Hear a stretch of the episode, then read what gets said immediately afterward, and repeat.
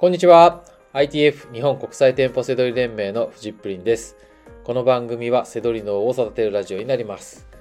本日のテーマは、安売りで利益が出るパターン1は、違和感セドリ向きという内容です。えー、ね、利益が出る商品は、パあ利益が出るパターンは2つしかないですよっていう話のね、続きです。はい。えー、まあこ、この内容本当にはツイッターで、あの、ね、あの、毎日、あの、ちょこちょこ発信してますので、ぜひ、えーフォローしてください。あの、返しますので、はい。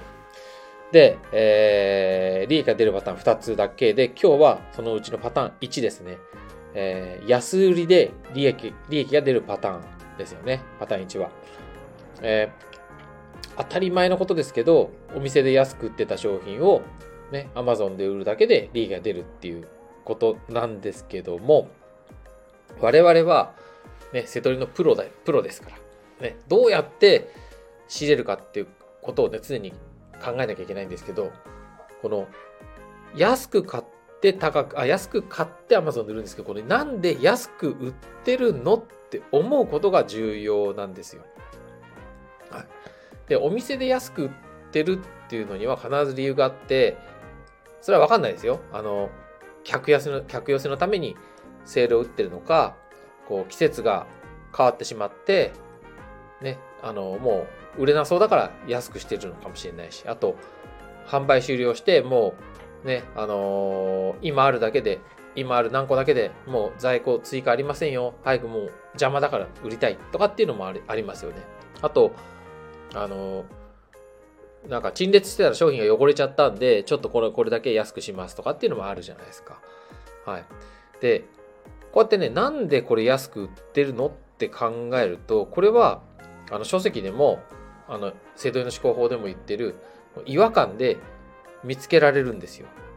だから、こう、この部分を磨いていけば、背取りのこう、仕入れの腕をね、あの、上げていける、腕を磨ける部分なんですよね。はい。よくある、なんか、このお店はこのポップとか、なんか、ね、すごい詳しい、ね、のありますけど、それはね、その前にこっちですよね。このなんで安く売ってるのっていう、こう、そこをなんか考えることがね、いいですし、なんかそっから、なんか、それを見つけると、そのお店自体も、ね、攻略できたりするんで、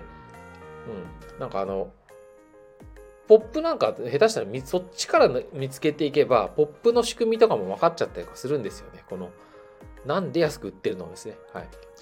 なので、はい。えー、まあそんなことでね、このまあこれがね、今日のパターン1、安売りの時は、えー、その、なんで安く売ってるのっていうのをね、これをね、ちょっと考えてみてください。次は、プレ値で利益が出るパターン2ですね。はい。えー、ということで、えー本日の放送は以上になります。最後までご視聴いただきましてありがとうございました。バイバイ。